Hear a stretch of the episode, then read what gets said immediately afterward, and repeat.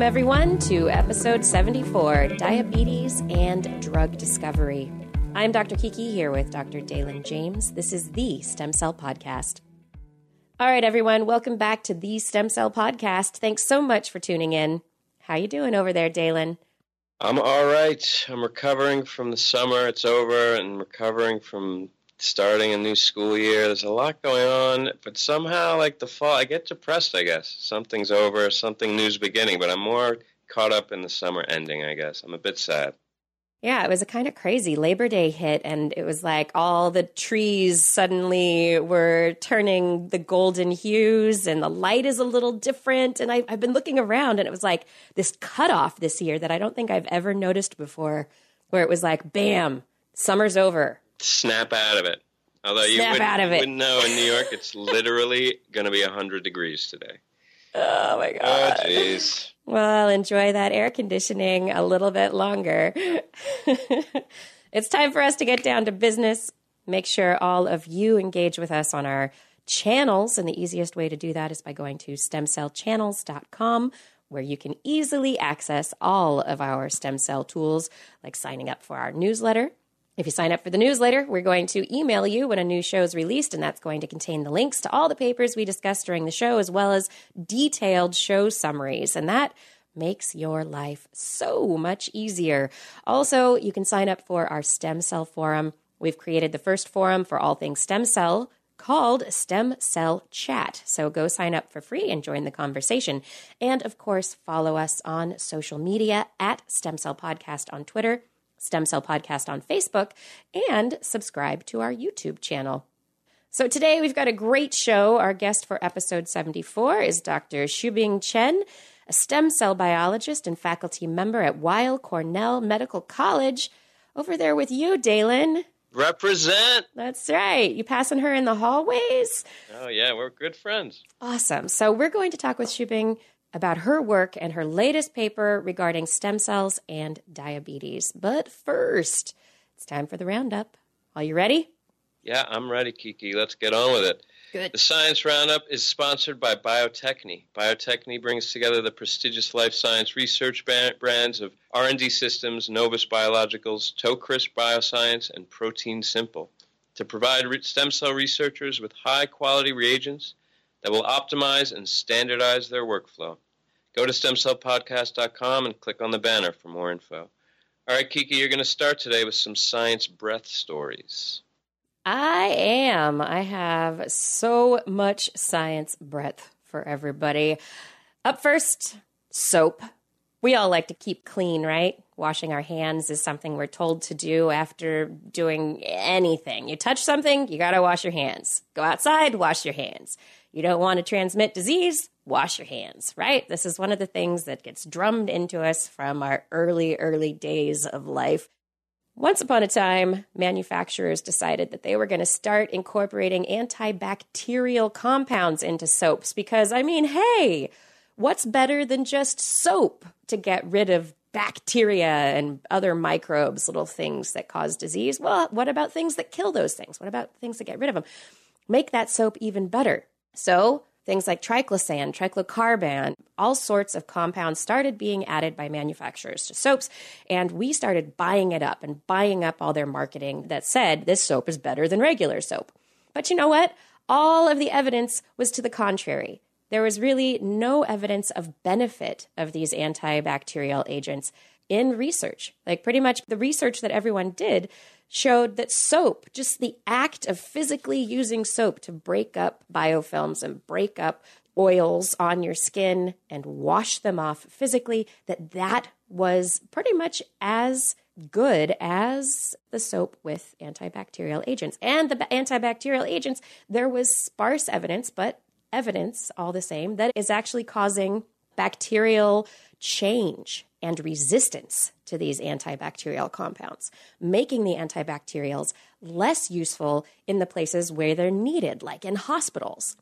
So, the evidence has been racked up, and finally, finally, the FDA, after a time period of a couple of years, they asked companies back in 2013 to submit data on safety and efficacy of these antibacterials in 2013. They finally have finished their deliberations. The FDA has said no more. They have banned 19 active ingredients in these soaps. They've given manufacturers a year to get rid of them. So just stop buying the products that are still out there on the shelves. Just use regular soap. It's better for you, it's better for people, life in general. It's good. Regular soap is great. Regular soap is great. It's fine. Good for the FDA. I love that they did this. And this isn't even the hygiene hypothesis stuff, right? This is like not mm. like, oh, being too clean is right. It's just it flat out doesn't work better than regular soap. Yep. That's basically what it is. They found no evidence of a benefit. I can remember all the ads too. Kills 99.9999% of bacteria. You know, how can you not buy that stuff? But I guess. Yeah, you want to. You're not going to anymore. You won't find it. Yeah, so use your soap. And also, alcohol based hand sanitizers are perfectly fine as well. So, if you're going to use a hand sanitizer, just one with alcohol in it is one that's going to work. Although, a minor point, Kiki, sorry to interrupt your science breath, but I just heard a story too much of that hand sanitizer stuff is not good too. Right. Because it displaces the good bacteria, which can compete for the other bacteria. You know, yep. having no bacteria is not necessarily a good thing. Just putting that in there. I think that's a good thing to put in there. All right, I'm done. Make people think. This is what we're going to do. And you know what?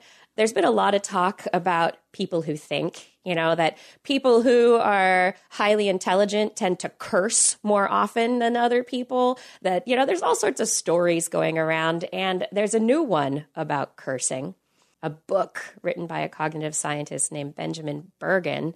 He talks about cursing and what it reveals about who we are. Mm. Yeah. So in his work, he uh, has looked at these taboo words and categorized them and found that there's pretty much in Western nations four categories of cursing. There's the cursing that is praying, so you're using religious names or words in non religious ways, in secular ways. There are words related to fornicating, words related to excreting, and there are slurs. So oh that my god, four, this is a great book. I, I know. yeah, book. I want to read this book. So there are four categories of curses.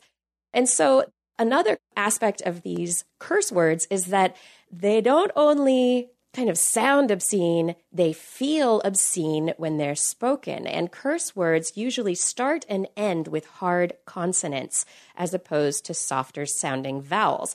And he did a, a study in which he had participants compare words that ended in consonants but that were not curse words and kind of rate them as to how they felt. And so participants rated words like scoom as being worse or more profane than scoo. Can you use that in a sentence, please?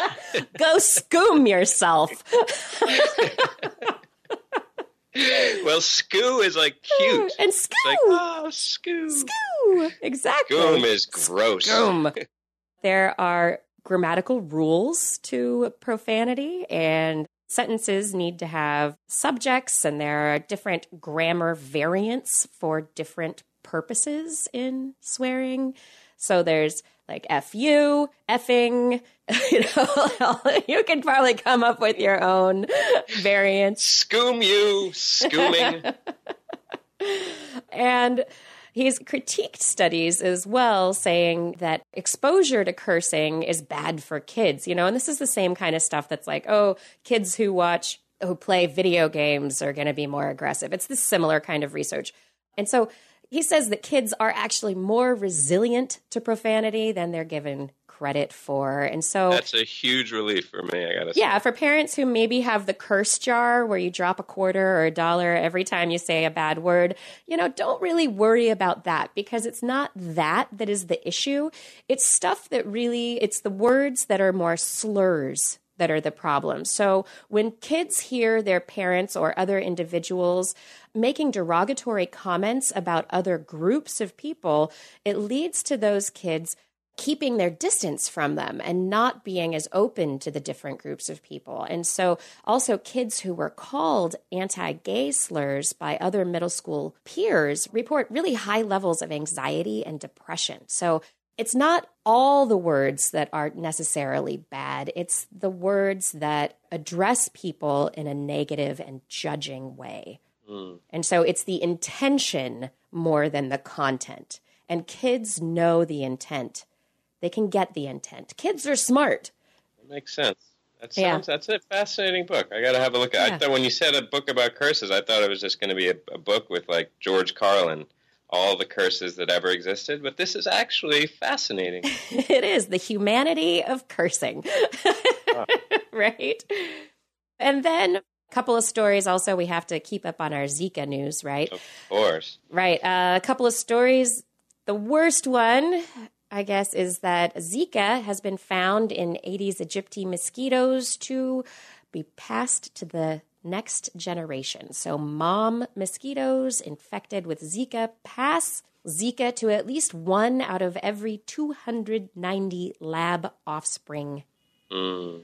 this is reported in the Journal of Tropical Medicine and Hygiene. And now this is lab offspring and not in the wild. So, studies in the wild are a lot more difficult to do. So, we don't really know how this actually happens out in the real world, but at least in the lab, it's been seen to be passed between generations, which is something that will help to keep the virus circulating in between cold or dry spells that kill off the adults because the, the babies are still waiting to be born. And so mm. it helps keep it going into the next generation. And this has been shown also for other viruses that are related, like dengue, West Nile, and yellow fever causing viruses has not been shown, though, for the transmission of Aedes albopictus, a different species of Zika spreading mosquito. So you're telling me even when the cold weather comes and all the adult mosquitoes kind of phase out, that we're going to have a latent pool of eggs with yep. Zika just waiting there for the next yep. Form. Flush. Oh man. So that's not good news. That's really not good news. Not good news, even as mosquito control, mosquito abatement officials in Miami Beach have sprayed for Zika at Miami Beach. Zika has been found, tested in samples at Miami Beach, and it was an area where officials had set up traps to investigate the cases of local transmission within Miami Beach Dun, dun, dun, they found it. It's circulating. So they sprayed. It was uh, the spraying was originally scheduled for earlier, but people had a lot of concerns about it, and so they didn't want it. A lot of people petitioned to not have the spraying happen, but the officials said the compound that they're using, Naled, has been uh, used since the 1950s, and so there's really no reason to be concerned about the effects of this insecticide on human health and the environment especially since they're really not using that much. It's a minimal amount, two tablespoons per acre, according to CNN. And the aerial spraying has been used all over the United States, and uh, it breaks down in water and sunlight. And if Zika is such a concern, then we should really move to do something about it. So uh, the spraying went on as planned. So hopefully it'll be reduce the Zika prevalence that's uh, been reported. That's the real question. Is it going to work? I choose the lesser evil, but I, I hope this lesser evil is going to be effective in combating that awful evil that is Zika. We'll have to see. I know. Yet to be seen. But the CDC does not currently expect Zika to transmit, transmit widely across the United States. It will probably stay within, because of environmental and ecological factors, probably stay within the southern areas for the most part. We'll see. Keep our fingers crossed. Yeah. And then my final story researchers from India, from the Indian Institute of Technology in Bombay, have been looking at Streptococcus B bacteria. And Streptococcus group B has been found widely. 20 to 30% of pregnant women worldwide have this bacterium within their vaginal canal. And the question is how is it involved in possible disease and pregnancy complications? So, until now, this bacterium has been thought to be pretty benign. It was thought that it really wasn't there causing any problems. It's there in 20, 30% of people, but what's it doing? They didn't think much. These researchers found that it secretes protein filled balloons. You know, it has, I don't think they're balloons really, but vacuoles filled with caustic proteins that can actually travel from the vagina to the uterus and cause inflammation, and that inflammation can weaken the amniotic sac. This was reported in PLOS Pathogens. So, strep B can be a problem during pregnancy, but they didn't know what it was exactly, these balloons, and now they know it's these balloons that are potentially involved, these little vacuoles that are probably involved in it. They trigger cell death and they degrade the collagen in the amniotic sac and that causes the inflammation. And when that when the amniotic sac is damaged, that can lead to premature birth and stillbirth. And they injected just these little sacks of proteins. They got them and isolated them and injected them into pregnant mice and all of the pup, well, not all, but almost all of the pups either died in utero or were delivered prematurely. So this hasn't been shown to be the cause in humans, but in this mouse model, it was directly correlated with uh, the stillbirth and uh, premature birth.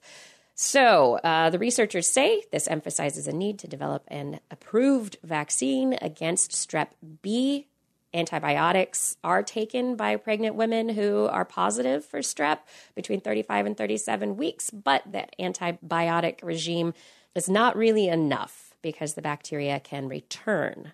Come back worse than ever, presumably, with all the antibiotic resistance. Exactly. Yeah. Wow. So it's either find a way to stop the production of these protein sacs or find a vaccine to get rid of strep B entirely. Hey, vaccine sounds like a good approach. Another vaccine on the market, another billions of dollars for some pharmaceutical company. Yeah. But that's my last really uplifting story. what do you have? Pretty good. You were pretty good. A lot of bad news, but also some promise.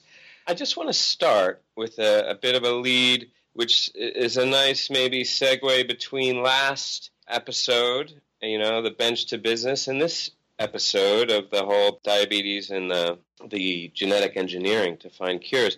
So there was an interesting story about Doug Melton, and actually Dr. Chen, who's going to be on the uh, on the show today, came out of Doug Melton's lab. And I think he's a great story in stem cell research, uh, a sad but also inspiring story of a researcher who firsthand had an experience. Was you know when his kids were new newborn, six months, sequentially, one then the next, years later, were diagnosed with type 1 diabetes. And he shifted his entire research angle from studying frog embryogenesis and development to embryonic stem cells, right in the in the beginning when they were first derived. And he, the story generally just describes his track from diagnosis to shifting gears into a new research field towards his development of new technology, which is finally culminating in a private venture, a company uh, that he started to try and bring the treatment to market.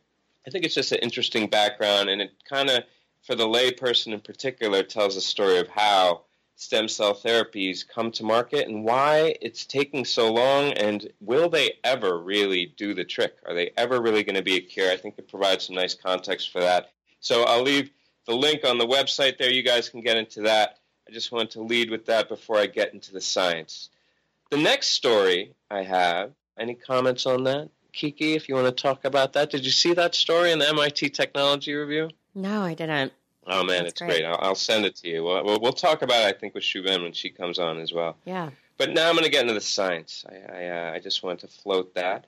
Another theme for this show, I think, is this idea again with Shubing is is this idea of how do we understand disease? How do we model disease? And this is a great example of that. And there's another story a bit later that I'm going to come around to. But this one is about frontotemporal dementia. Okay? So, frontotemporal dementia, it's the second most common form of presenile dementia, can cause changes in personality and behavior. And there's no effective treatment for this because the mechanisms are really poorly understood of how, how it manifests. But there is a, a, lot known about it. In particular, it's known that mutations in this protein, it's called microtubule associated protein tau, MAPT, mutations in this gene are responsible for a substantial fraction of frontotemporal dementia. But the way that these mutations cause frontotemporal dementia also remains poorly understood. So, a group in Shanghai in the lab of Fen Biao Gao, they generated and characterized a lot of induced pluripotent stem cell lines that they got from patients that had this mutation and another mutation in the tau protein. And they compared them with control iPS cells, differentiating both these groups into cortical neurons, which are the neurons that are affected in frontotemporal dementia. And they found that these MAPT mutations, they don't affect differentiation of the neurons. But what they do is they increase or they destabilize the ratio of the tau proteins. And this leads to the patient neurons, the affected neurons, having significantly higher levels of two particular proteins, MMP, matrix metalloproteinase 9, and MMP2. And these cells that have the upregulated MP9 and 2 were more sensitive to stress induced cell death. So it looks like this mutation may be causing an upregulation of these matrix metalloproteinases, and this is leading to increased sensitivity to death. Not only that, but if they inhibit these MMP9 and MMP2, if they inhibit those proteins in the neurons, they were protected uh, moderately from this stress induced death. And then if you added back recombinant protein for the MMP9 MP2, it was sufficient to decrease survival. So it looked like by you know zeroing in on this pathway, the researchers may have found a, a nice target um, that can be used as a you know a therapeutic target for patients with frontotemporal dementia, yeah. uh, specifically those with these MAPT mutations. So it's it's another great case, and we're going to come around to it when we talk with Shuben about how we're understanding disease by using stem cells and more specifically the genetically affected stem cells and other cell lines. Yeah, I think something like this is keep working on it because I need somebody to zero in on how to make my brain work when I'm old. Right? yeah.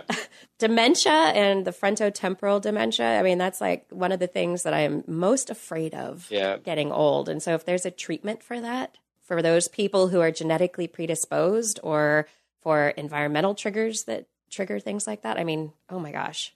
Yeah, it would affect a huge population. We all feel it. We're getting to that age. I'm starting to get a little demented myself. Yeah. Thankfully, not you know personality changes, but you know you you start to feel it slip, and you wonder, with our aging population, we're going to be a bunch of a bunch of demented fools Maybe wandering not. around. Maybe not, though. Maybe not. All right, on to the next. So a little gap. I'm going to come back to some more disease modeling, but first, just a quick jump into this group a group at UCSD has found an easy and efficient way to make human pluripotent stem cells into bone tissue, and that is just to feed them adenosine, a naturally occurring molecule that's present in the body. So this is Varghese group at UCSD. What they did is they showed that they could control differentiation of human pluripotent stem cells into functional osteoblasts. These are the cells that make bone. They're the bone builders. And they could do this just by adding the single molecule, adenosine, to their growth medium. This is a big deal because, you know, when you're trying to make any type of cell, ask Doug Melton in this review from the MIT Technology Review. He'll tell you it took 15 years just to figure out sequentially how you get from one cell to the next and the next and the next to get these specialized tissues. So a single shot, you know, a silver bullet to get osteoblasts is a big deal in just like the cells in the body, the osteoblasts that Varghese's group were able to make, they built bone tissues that had blood vessels, so they were vascularized, which is makes them amenable to functioning in vivo. And when they were transplanted into mice with bone defects, these osteoblasts formed new bone tissues in vivo. And more than that, they didn't form teratoma, which is the dreadful outcome that we all are afraid of in stem cell uh, therapies. To quote Varghese, it's amazing that a single molecule can direct stem cell fate. We don't need to use a cocktail of small molecules, growth factors, or other supplements to create a population of bone cells from human pluripotent stem cells like induced pluripotent stem cells. So, this is another example of using these cells as therapy, and this work could lead to regenerative treatments for patients with critical bone defects and soldiers, maybe, who suffered traumatic bone injuries coming back from, you know, the Gulf or other places affected by war. And, you know, with the world affected by war as it is, there's going to be a lot of candidates for these types of bone regenerative therapies. Yeah, I mean, I hope they figure out how the adenosine signaling actually works to do this because, come on, Adenosine, it's a basic molecule. It is involved yeah. in so many aspects of cell metabolism. And it just, I mean, it's hard for me to believe that this is really a silver bullet. I agree with that. I am so skeptical of this. Yeah, well, adenosine triphosphate, as you're saying, it's like the it's like the base for everything, pretty much. For everything, and then you know, but just as adenosine on its own is, I mean, it's a it's a signaling molecule for so many right. different things that it is really hard for me, but me to believe that there is no other side effect if you just add adenosine. Agree, agree. I mean, there you come in. That's a valid criticism. We're going to bring that to Varghese. You got to come with some mechanism, doctor. You got to tell us how this is working. I know. How, how does, does, it work? work? Yeah. Okay, fine. You can do this in a dish. You can do this yeah. in, you know. We need some details. We need more. We need a little bit more. Yeah, but it's nice. It's nice. It's a nice first step. It is. I hope it's a silver bullet, please. Yeah, uh, I'm, not, I'm not counting on it. All right, so now I want to circle back around. I love this idea. This is a lot more like what Shubin is doing. I like to call it you got to break it to make it. All right, and this is researchers at Johns Hopkins Kimmel Cancer Center. They've created a system to study an aggressive type of medulloblastoma, which is a rare pediatric brain tumor that generally has a very, very poor prognosis. Okay, so while more than 60% of children with medulloblastoma can be effectively treated, one subtype of the disease, this group 3 medulloblastoma, has a survival rate of less than a few years after diagnosis. And the thing is, you know, like most cancers nowadays, what we do, we get in the lab, we study we get a mouse model, we get that cancer, we figure it out so we can get a personalized approach, get the treatment that'll work on that cancer. But genetically accurate laboratory models of group 3 medulloblastoma are really difficult to come by. So, what did these researchers do? He said, All right, we can't find a model out there. You know what? We're going to make a model.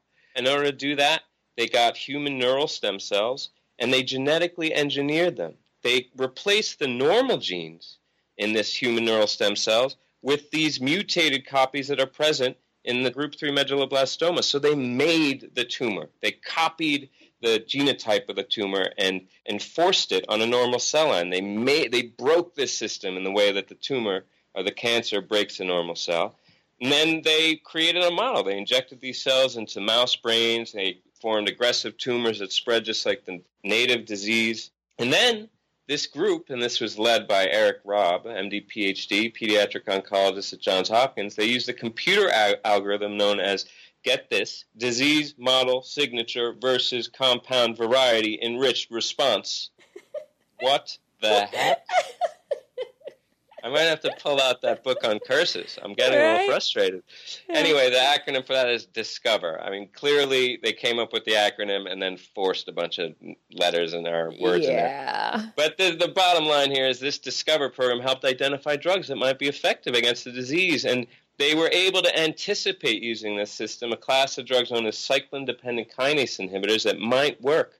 And they found one, this drug called palbociclib which is approved for treatment of metastatic breast cancer. And then after testing the, the drug in the mouse models of this group 3 medulloblastoma, they found that the CDK inhibitor, palbociclib, extended median survival of the mice by almost 50%, from 25 days to 37 days. So this is a great example, I think.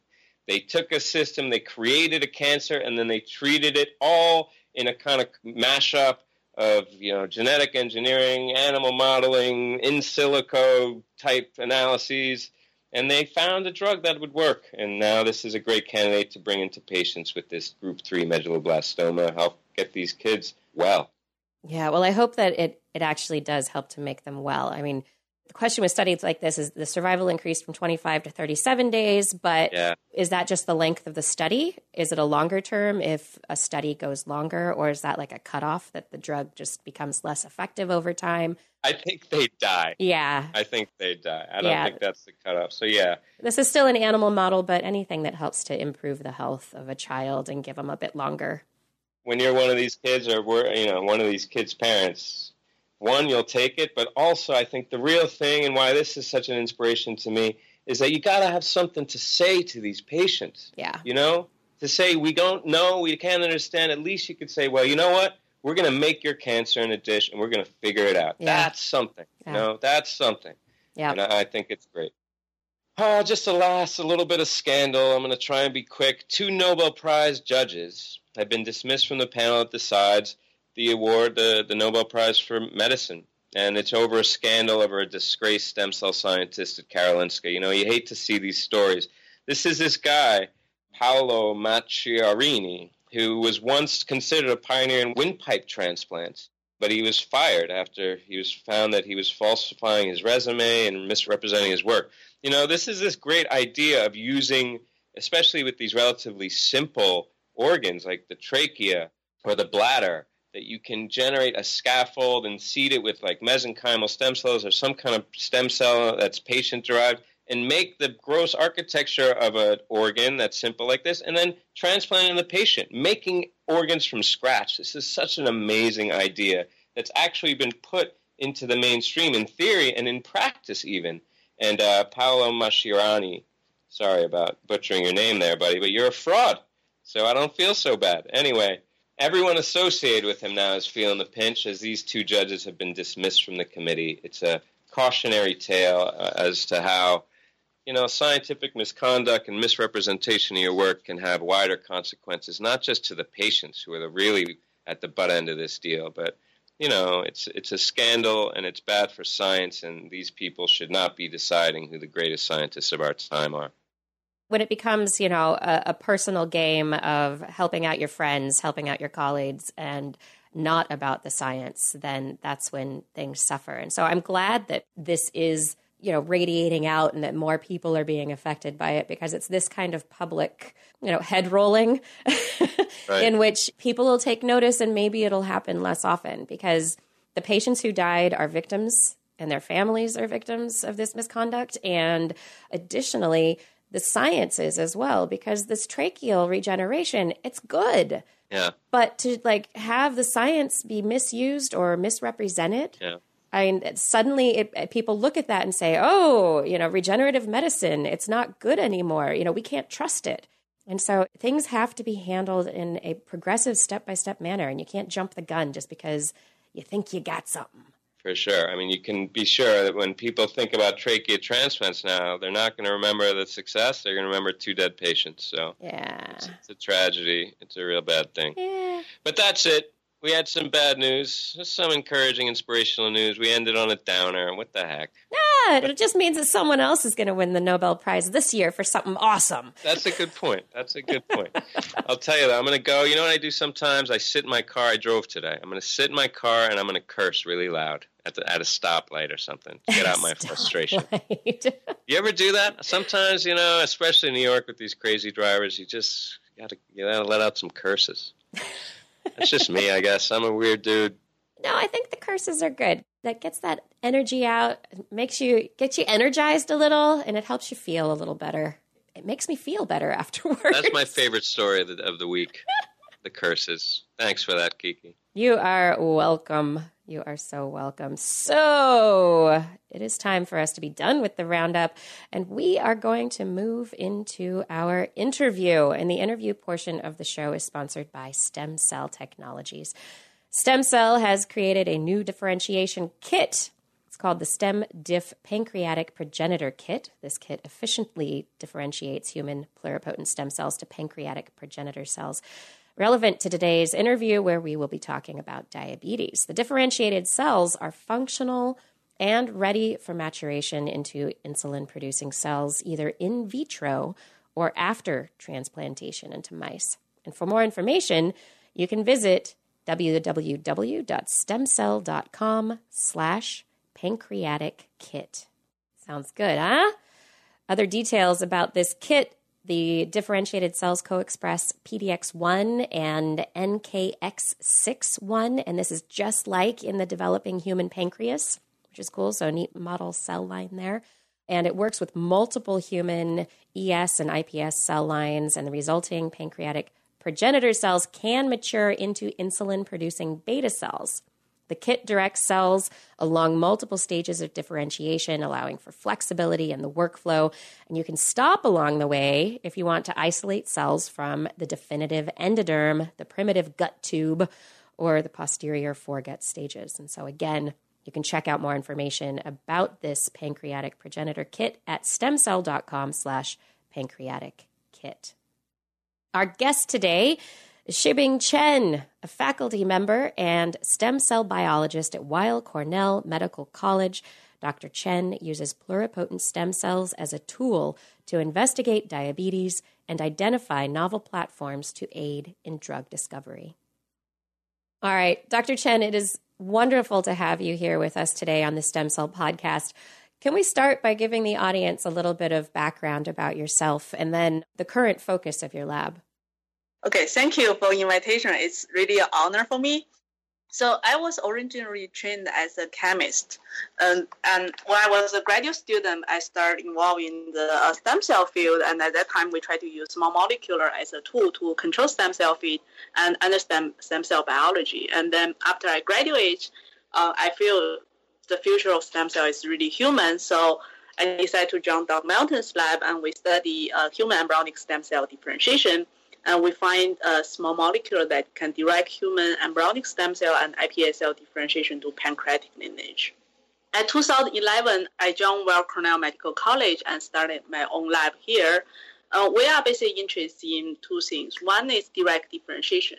We try to use small molecule as a tool to direct human ESL and um, iPS cells to the cell feed we are interested in. For example, on pancreatic beta cell is one of our major focus, and we are also making other cell types in pancreas, and also some other cell types uh, affected by uh, in diabetes patients, such as cells in cardio lineage. And mm. another major focus is the disease modeling part. We try to understand how this genetic factor and environmental factor contribute to the progression of diabetes. And then we want to recapitulate the cellular defect in the petri dish and adapt it to a high throughput drug screening platform and mm. perform some screening on that.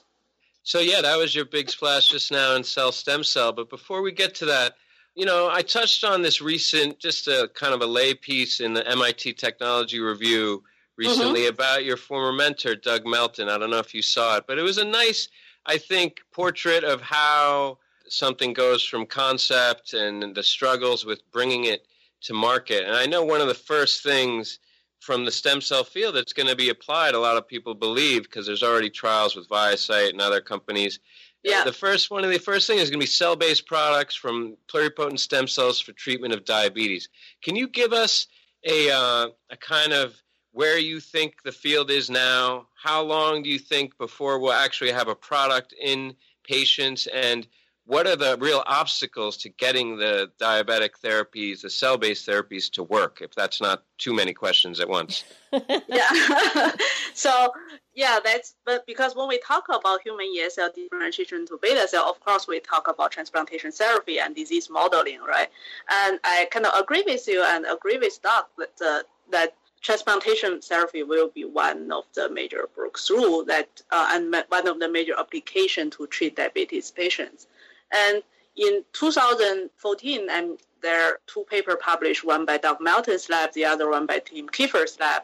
They can make something like functional pancreatic beta cell. I don't, I won't say it's mature um, pancreatic beta cell, but it's very close.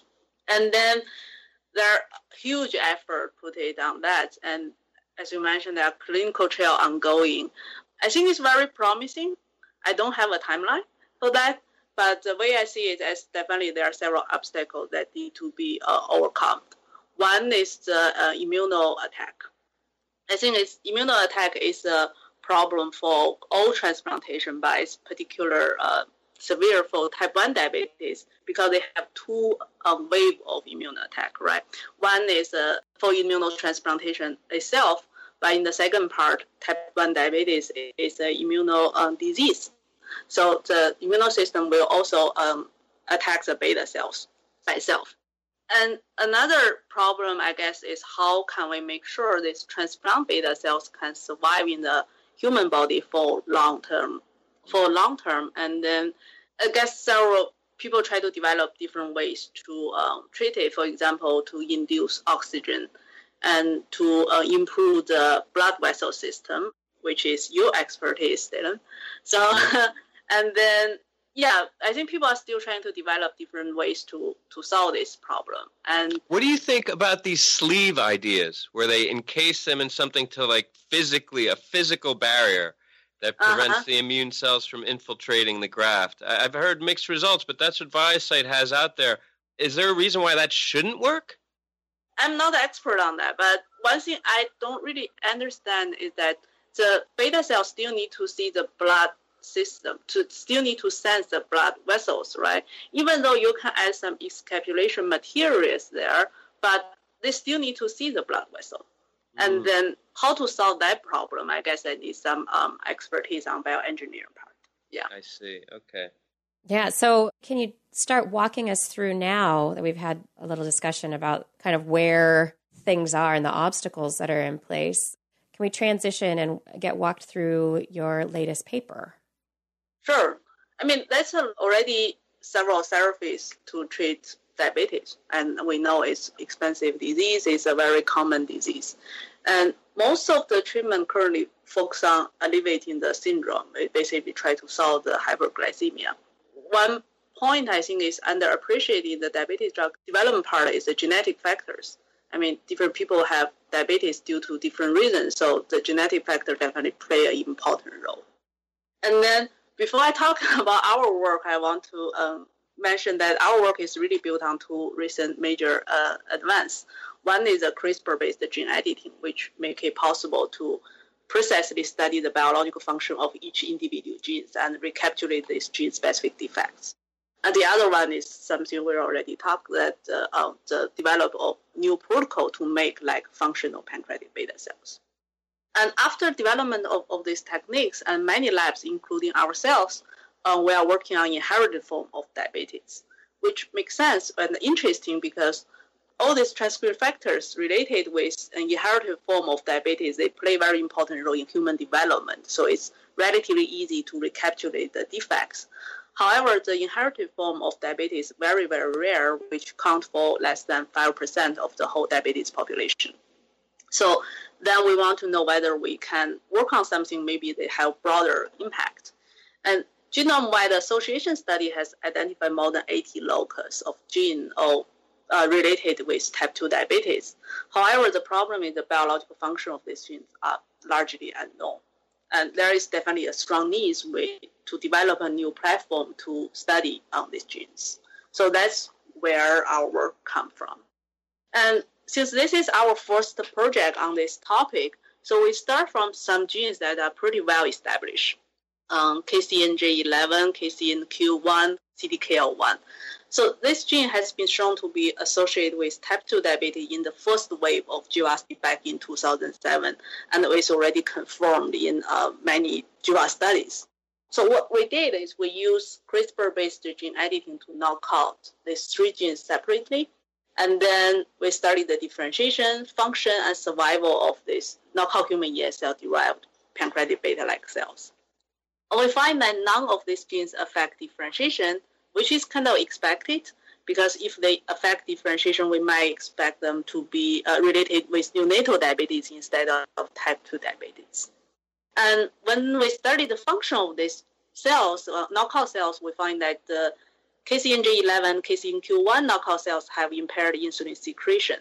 Since both genes encode a Pitocin channel, and Pitocin channel is very important for the insulin secretion per se, so it's also like expected results. And we also find that CDKL1 knockout cells, they can secrete insulin, but they cannot respond well, so they, are, they still have some functional defect. And then we transplant these cells in vivo, and we find the cells also show um, impair ability to secrete human insulin and fail to maintain glucose homeostasis. So here I want to uh, mention a little bit about this model. We, we call it humanized mouse model, although some people don't like it, or you can call it like mouse with carrying human beta cells. I feel it's quite important for disease modeling and drug testing because in these cells, we, the mouse beta cells was already dis- were destroyed by the chemical called streptozin. So these mice are totally dependent on human pancreatic beta cell to maintain glucose homeostasis. And we know that diabetes is a very complicated disease. It involves multiple organs. And of course, this mouse model are still not human yet, but at least it's we consider as a bridge to cover the gap between mouse model and human. It's basically give us opportunity to study human beta cell function in the context of other um, tissue organs involved in diabetes. So we feel pretty lucky that we also see the defect of these knockout cells in this model. And then we move, so all these studies are still the um, regular culture condition. Then we move to disease condition, and we find that if the CDKL1 is knocked out in these cells, the cell become very uh, sensitive to glucotoxicity and lipotoxicity, which are shown to be the major environmental factor contribute to beta cell dysfunction in type 2 diabetes. And this pretty much our work on the disease modeling part. And since I came from a chemical ba- a screening background, so we decided to, well, now we run some drug screening to see if we find some interesting. And then the postdoc basically adapt the platform to like a 3T 4 well platform and then screen a FDA approved drug library, or which include around less than 2,000 drugs. And we find one small molecule called T5224 is a AP1 inhibitor that can rescue the CDKL1 knockout induced hypersensitivity to glucotoxicity or lipotoxicity. It can also rescue um, CDKL1 induced pancreatic beta cell dysfunction, both in vitro and in vivo. And then eventually we did some mechanistic study. We find that CDKL1 knockout basically activates c-Jun and FOS pathway. And since T5224 is a c-Jun and um, FOS inhibitor, so it can perfectly explain why this drug work well and uh, to rescue the loss of CDKL1 induced beta cell dysfunction. Wow. Nice. So summarize, you created the mutations that were associated with genome-wide association. You showed that there was a phenotype. You screened mm-hmm. for drugs that could solve it, and then you showed how those drugs worked. That's amazing, Xiuming. That's what it, that's like a whole career, and right. you wrap that up into one paper. What's the next move there? Like, I mean, is this a drug that is amenable? Has it been in any other trials, or is it amenable to testing? And if so, what are the patients that you would try that drug on? This drug was originally developed in Japan based on a 3D computer modeling, and right now it's in clinical trial two to treat the arthritis patients in both Japan and US, I believe.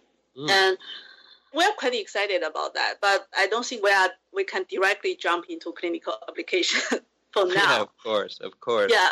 So before we move there, I think there are several things we are considering right now. So first is a gene because our current disease model is based on the gene knockout. It's complete loss of this gene. But since all these genes identified from GWAS on uh, very rare patients carry the mutation that induce complete gene knockout, it's more like some mutations induce the loss of function of the protein. Right, so, right. Yeah, so right now we are trying to do some gene knock-in to knock in this CDKL1 related with SNPs and to evaluate how the SNPs affects the beta cell function. Uh, we're pretty positive on that. We're pretty confident that they will induce some dysfunction, but I guess the severity may be slightly different. So the right. dysfunction induced by SNP may be not as severe as complete gene knockout. So if we talk about these patients that have that are identified in these GWAS studies, they have type 2 diabetes that's probably induced a lot by environment right? Yes. So they're like yes. at risk, but they, mm-hmm. having the SNP doesn't necessarily mean that they're going to develop type 2 diabetes if they have a healthy lifestyle, I guess? Exactly, exactly. I think type 2 diabetes is uh, one type of disease that involves both genetic factor and environmental factors. And then, by at least, I think we have some evidence to, at least right now, we have a platform to evaluate these genetic factors, and we know which genetic factor might be important, which might not be less important. So at least the patient can have the information how much they are at risk for this disease. For example, if they have any uh, CDKL1 mutation, maybe they should be more careful about their lifestyle. Right. Yeah. But see, the cynic in me is always like, okay, so now we're going to figure out the mechanism and we're going to say, okay, you want to live a terrible lifestyle? We'll give you this pill, the C-FOS inhibitor, and there you can eat all the hamburgers you want. Although I'm sure that's not the reality. I'm just such a cynic, Xiuming. Yeah, but yeah, but uh, another thing I think we're also doing is that the, the drugs because um, I mean we're quite whether this is the drug to treat the loss of CDKL1 induced defects or not, uh, we're not sure. I won't say yes for now. Uh, we're actually more excited to find that CGRN4 as a pathway, as a drug target. Mm. So I currently screen a panel of CGRN4 inhibitor or even NF-kappa B inhibitors to see uh, which one may works better than this compound or yeah, something like that. Are there any plans at all to? I mean, you're talking about the SNPs and looking at these single nucleotide mm. mutations, you know, because these mutations lead to differential expression of the effect of the disease. And so, whether it, you know, how strongly it produces in response to what particular environmental triggers. Like Dalen brought up lifestyle and diet. I mean, you could probably take mice or rats, this model that you have, and induce particular mutations and see how they respond to different diets. Yeah, right. so environmental factor is something actually we are very interested in that. And then we, we actually uh, perform another chemical screening recently. So it's like not like a drug screening, but it's on the opposite side. So we screen around 2,000 compounds that's uh, very common uh, in our life, such as pesticides or mm. something in the diet or something, I mean, we can get access every day. And we indeed find uh, two small molecules that can basically induce some beta cell uh, death. And then it's a different project, but we find that some patients, they carry type 1, type 2 diabetes gene mutations, they uh, turn out to be more sensitive to this drug treatment. Oh, wow. Yeah. So this you can consider like beta cell toxin. So yeah, so in in terms of I mean we're talking about the the article about Doug Melton that Dalen brought up earlier and the the whole landscape of drug discovery of treatment of transplantation how does your particular finding with this inhibitor drug mm-hmm. or the class of drugs and how they how they work how is this really going to impact the landscape of diabetes drug discovery diabetes treatment basically focusing on um, elevate the syndrome, right? So they want to control the blood glucose level. And one point that's maybe kind of underappreciated is the cause of the disease. And then they go to the idea of precision therapy, or you can call it personalized medicine. And the personalized medicine is very hot topic in cancer, but not too much in the metabolic syndrome yet. And I guess a major challenge for precision therapy is that the traditional drug development was not really designed to target any specific gene. So it can be kinase inhibitor, pathway inhibitor, but not really gene specific. So, and the, way I see the precision therapy is we basically have, at least in metabolic syndrome, is we should have a panel of drugs that target different gene specific defects. And then based on the patient information that the doctor can choose the drug to use. And then for our study, I, I hope it's pretty early model or maybe one of the first model that can show we, we have pretty good platform to screen for the drugs and to identify the drug that can target these specific genes. Then w- what we're doing right now is we kind of try to expand our um, gene knockout lines. We're trying to knock out a panel of type 1, type 2 diabetes related genes and we recapture the defect and then we perform the drug discovery on that. Yeah, I think you're right about that. You know, we've been covering a lot of stories about disease modeling, and I think you're right. Drilling down now, the stories are getting deeper and deeper. We just covered one about looking at um, cardiovascular disease risk as like a pilot way. It was by Joseph Wu's lab at Stanford. Uh-huh. So you know, it's this idea that you're you're talking about about taking all these GWAS studies where there's literally hundreds and hundreds of genes that are associated with disease but it's really hard to figure out how that how they might play. Is that your strategy? Are you going like down the line? You said there were 80. do you think that we're really going to, because you can now with CRISPR, right? Do you think that it's really a, a, matter of systematically peeling off one of those genes at a time? Is that your approach, or you're just going for like the low hanging fruit in, in the outset? Well, I think that's something we should really take advantage of the human ESL and CRISPR genes editing, right? Because one advantage is the throughput. And with current efficient CRISPR-based gene editing, we can afford to maybe knock out 10 or 20 genes in one or two months. So mm. uh, we are trying to do that way. So we, we try to uh, using adapt it to like we cannot call it high throughput, like a middle throughput platform to systematically evaluate this type 1 and type 2 associated genes. And then for our case, since we run a lot of chemical screening, so it's relatively easy to adapt to the, once we can see some cellular defect, it's very easy to adapt to the drug screening platform. You make it sound easy, but I doubt that it's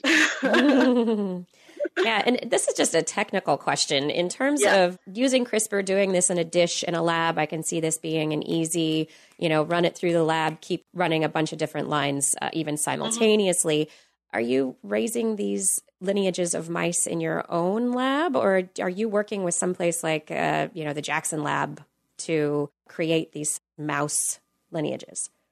Yeah, we are, we are doing it in house now. You're in house, okay. Yeah. So we mainly use immunodeficient mice, and yeah. then we basically transplant the cells under the kidney, and we destroy the mouse beta cells, and it's so far works pretty well.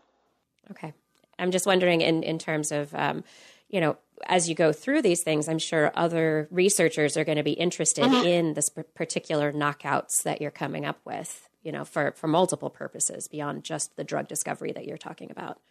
I, I believe so. I believe so, and as it's maybe will, will be a I think it would be interesting to have it like a platform that can be easily accessible to other researchers. Yeah. What do you think about monkeys, Xuming? I mean, it would have to be. I think it's really cool. but you know, they have now. They're going to make these skid monkeys. Do they have to be skid monkeys and go through this kidney capsule and the whole ablation to make your system? It's it's that you have to do all those things. What's a skid monkey? They're, like immunodeficient. They're combined okay. immunodeficient. Sorry. I mean, you would have to have an immunocompromised monkey in order to translate or move up the, the ladder into primates. Is that right? Is that why you're not doing primates already? We don't have money. right. you know, you know monkey is very expensive. Yeah. So yeah. I, I was just joking. But uh, scientifically, I think the, the immunodeficient monkey will be very, very useful model.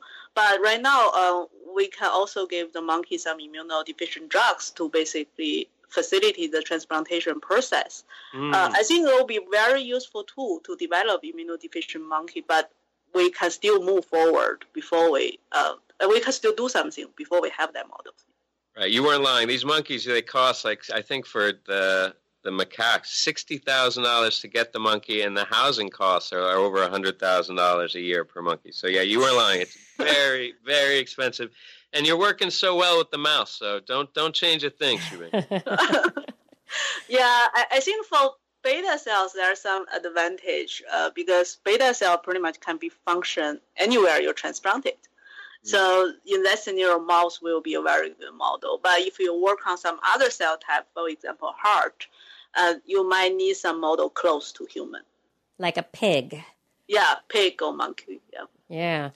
In, in terms of the general model, this model that you're using in the lab and uh, the genome wide associations and everything, what other areas are you working on, or uh, do you see that this type of model is really promising for? So we have pretty broad interest uh, on diabetes. Yeah. So definitely pancreatic beta cell is one direction we are pursuing, and uh, we are also trying to study other cell types involved in uh, diabetes. One cell type we are working on is uh, neuroendocrine cells, GLP-1 positive cells. So it's a relatively rare cell type in the gut, but it's very important because when the gut, when people take food and the gut will secrete GLP-1, and GLP-1 will stimulate beta cell to secrete insulin. And GLP-1 agonist is right now uh, on the market now for the diabetes treatment. However, we really don't know too much about this cell type because it's very, very difficult to get. So human ESL actually gave us this opportunity. So we develop a protocol uh, that we can get, I won't say GLP-1 positive cells specifically, but neuroendocrine cells in general, uh, pretty uh, efficient protocol. And we are trying to do some co-culturing with this neuroendocrine cells and beta cells to see how they interact with each other. So it's like uh, instead of single cell type disease modeling, we are uh, kind of move next step to the uh, cell cell interaction. Yeah, I guess we forget that the, the everyone thinks about the pancreas, but the real organs interplay is complex between the brain and the stomach, even I'm sure the mouth and cell, all the all the parts that play in the digestive system.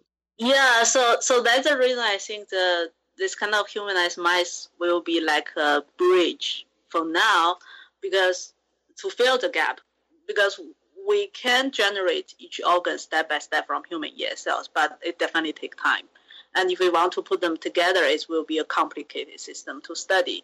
But this immunodeficient mice actually gave us a platform that we can stepwisely replace the mouse tissues with human.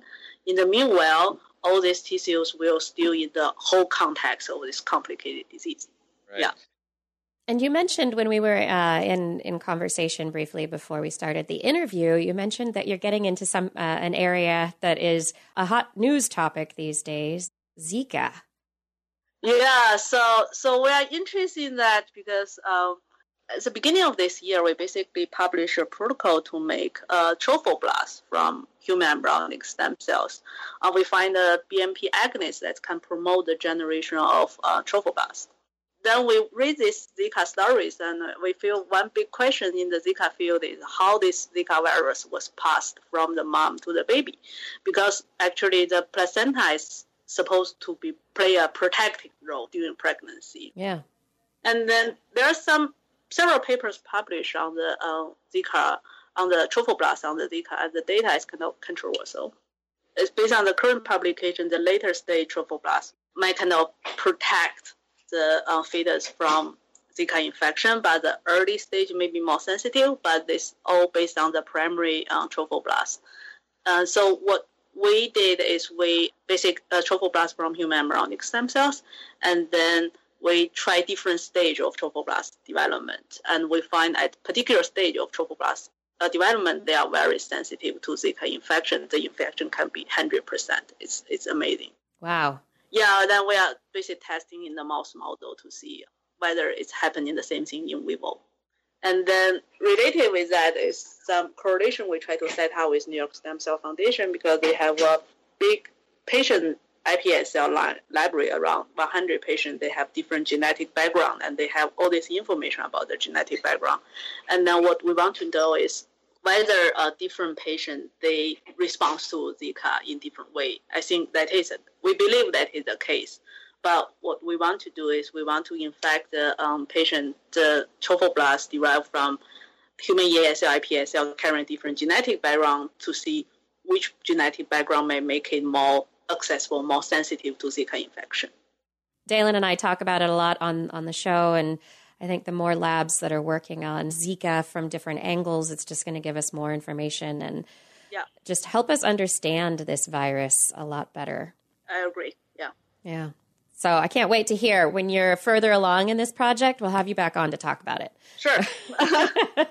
Hopefully soon. Yeah, awesome. Well, this has been just a just a really informative and wonderful interview. i have loved speaking with you. Thank you so much for joining us. Okay, thank you, and thank yeah. you, Dylan. Thank you, girl. Of course. Thanks, Shubin. It was a great talk. All right, Kiki, that was a great interview with Shubang. She's a great, great friend of the program, a great friend of mine, great friend of stem cells. She's doing great stuff. What do you think, Kiki? Oh, I think it's just her work's fabulous, and being able to do what she does is really going to push push the science forward. There's so many people suffering from diabetes. It's just this is good. Yeah, and you know, we in an era of uh, these GWAS studies, you know, these genome-wide association studies, we have all this genomic information. There's so many people in the world now. We're getting all their whole genome sequence. There's all these disease-associated, you know, genes, but we don't really know what they do. She's really fi- cracked it. She's figured out a way to get that into a pliable system in vitro, and clearly the results speak for themselves. But uh, oh, you know, enough about the great things that are going on. We're gonna kind of, it's time to complain. It's time all to right. get upset. Right. We're gonna do a, a bit of a rant. All right, and the rant today is gonna be about what's going on with the pharma industry. I mean, we all know there's a lot of people cashing in on all manner of ways, but it's kind of egregious now. What's going on with these crazy, you know, 600,000% increases in prices for these things that are, you know, used to be accessible and now they're they're being priced uh, exorbitantly. The EpiPens, this, you know, what's that uh, guy, that scumbag pharma guy?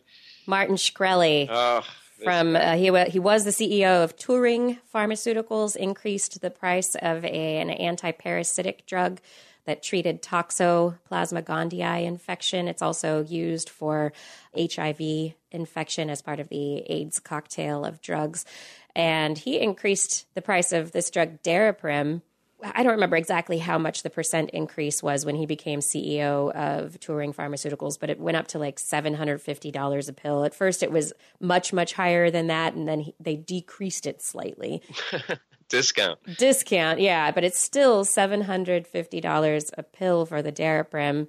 And now, what is it? The insulin injection. EpiPen, yeah, the uh, allergy. Oh my god! I just want to. Does is anybody recognizing? Is anyone saying this is anything but a money grab? Is there any logic to this that isn't just to increase profits? I've heard the logic is that, you know, before these drugs become generic and everybody can make them, that these companies are recouping their research costs. But I can't believe why the sudden increase in price for these drugs when they've been on the market for so long already. I don't understand it. It seems like a money Boggles grab. It boggles the mind. It's like, okay, everybody's going to have to pay for this. The insurance companies are going to have. It's a, it's a, it's a freaking messed up system where the end Criminal. it's criminal and I, i'm sorry pharmaceutical companies who are doing the research who need to recoup your costs it's not that you're not recouping your costs you're lining the pockets of your investors and this economic system is the most bull Ugh! Kiki! I've never seen you like this. I love it. You're ranting hard right now. Oh, this is a hot button issue for me. I don't get it. I do not get it. Where health is involved, we should not be putting money in investors' pockets. Let's be generous. Yeah. This is helping people live, just live. Right. And I mean, something like an EpiPen is going to help someone live. It's not live a healthier life, it's live. It's Not a luxury item. it's not a luxury. not- no. This isn't elective. This is I want to breathe. Yes. So, okay. Ah. All right. So we got that out. I'm we're angry. Kiki's angrier than me for the first time. So everybody needs to watch out. Some heads are going to roll. Yeah. Oh, I don't know. What do you think about this, everybody? Do you agree? Do you not agree? What do you think? Should the economic free market be at play when things like people's health are involved? Hmm. No. Should the market regulate itself? No. I'd like to hear. I'd like to hear. Send us your ideas, your thoughts, other rant ideas on Twitter at Stem Cell Podcast or email stemcellpodcast at gmail.com. I'm going to breathe. Cool. We are done. and it's time for me to end this episode and go cool off. This concludes episode 74 of the Stem Cell Podcast. What great conversation, great interview, great stories today. Be sure to tune in for our next episode, which will be as good, if not better. Dalen, I'm looking forward to next time. Me too, Kiki. Have a good one.